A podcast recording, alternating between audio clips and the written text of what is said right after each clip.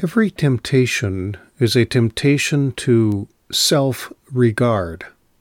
That is, to regard the interests of self above the interests of Christ. Hence, the important skill development of mentally rehearsing the interests of Jesus. That rehearsal refreshes my sensitivity to His Spirit and he can thereby shed light on the value of my prospective uses of thought, time, and energy.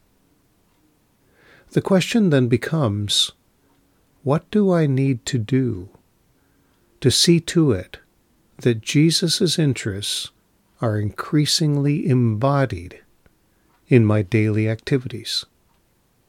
That's a question that the Holy Spirit will most willingly help us answer.